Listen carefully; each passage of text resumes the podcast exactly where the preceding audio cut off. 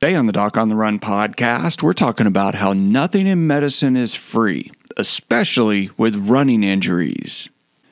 Now, listen, before I get started in this episode, I just want to let you know that if you have an overtraining injury, if you've been told you just have to sit still and do nothing, I don't agree with that advice. Now, I'm not sure what your running injury is, but I do know that if you want to get back to running, your task is to figure out what you can do right now to maintain your fitness, keep everything strong, and get back to running as quickly as possible. Now, let's cue up the theme song and we'll get straight into today's episode.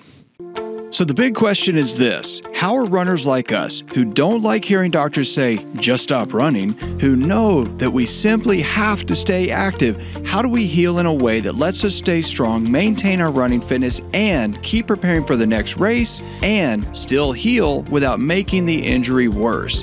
Well, that is the question, and this podcast will give you the answers. My name is Dr. Christopher Segler, and welcome to the Doc on the Run podcast. And one of the phrases I often tell injured runners is that nothing in medicine is free.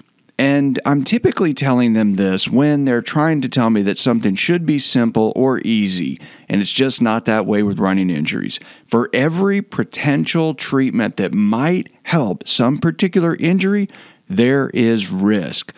Let's consider a couple of simple examples. Now, imagine for a second you have some aching pain in your right foot when you run. Now, at first the pain comes and goes, but then the aching pain in your foot not only seems to become more frequent, it becomes somewhat constant, aching at a low level even when you're walking.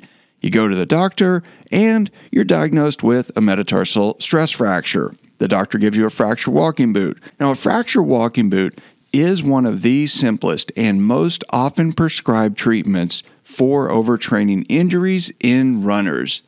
And although fracture walking boots may be inexpensive, treating your running injury with one is definitely not free.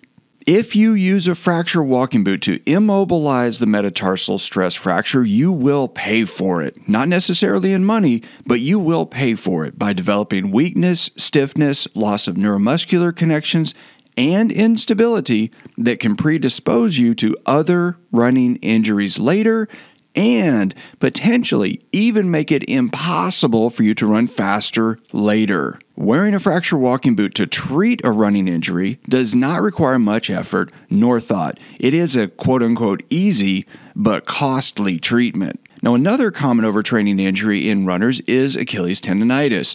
You start to develop pain and inflammation in the Achilles tendon near where the tendon attaches to the back of your heel. Of course, if you're a runner, you would recognize this as a significant and potentially debilitating injury, so you go to see the doctor.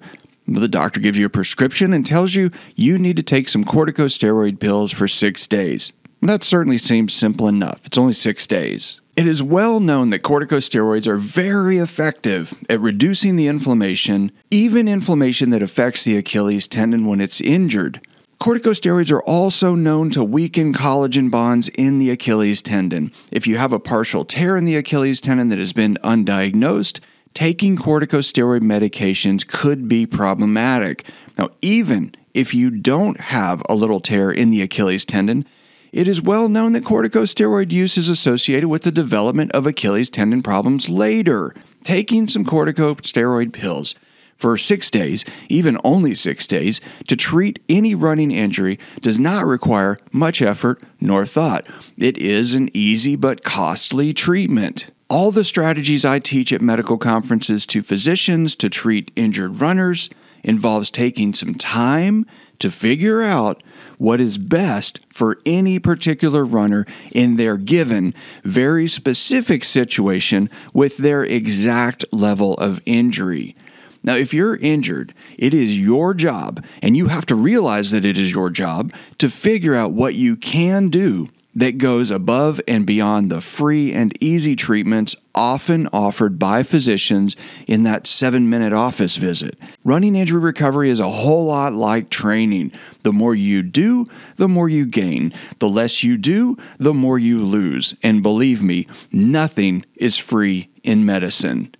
Now, if you have a running injury and you're trying to figure out what you can do to get back to running faster, you need to figure out what you can do that will cost you time, energy, and effort, leading to growth strength, and maintenance of your running fitness. The most important task for any injured runner is not to figure out what not to do, but to figure out what you should do while you're recovering. You have to figure out how to stay fit while you recover to keep running. Now, that's exactly what I show you in the free web class I created for you called The 12 Steps to Running Injury Recovery. We'll have a link for it at the bottom of the show notes for this episode at docontherun.com under the podcast tab, or you can simply go directly to docontherun.com slash 12 steps to check it out. I'll see you in the web class, and I'll help you figure out what to do now to get back to running.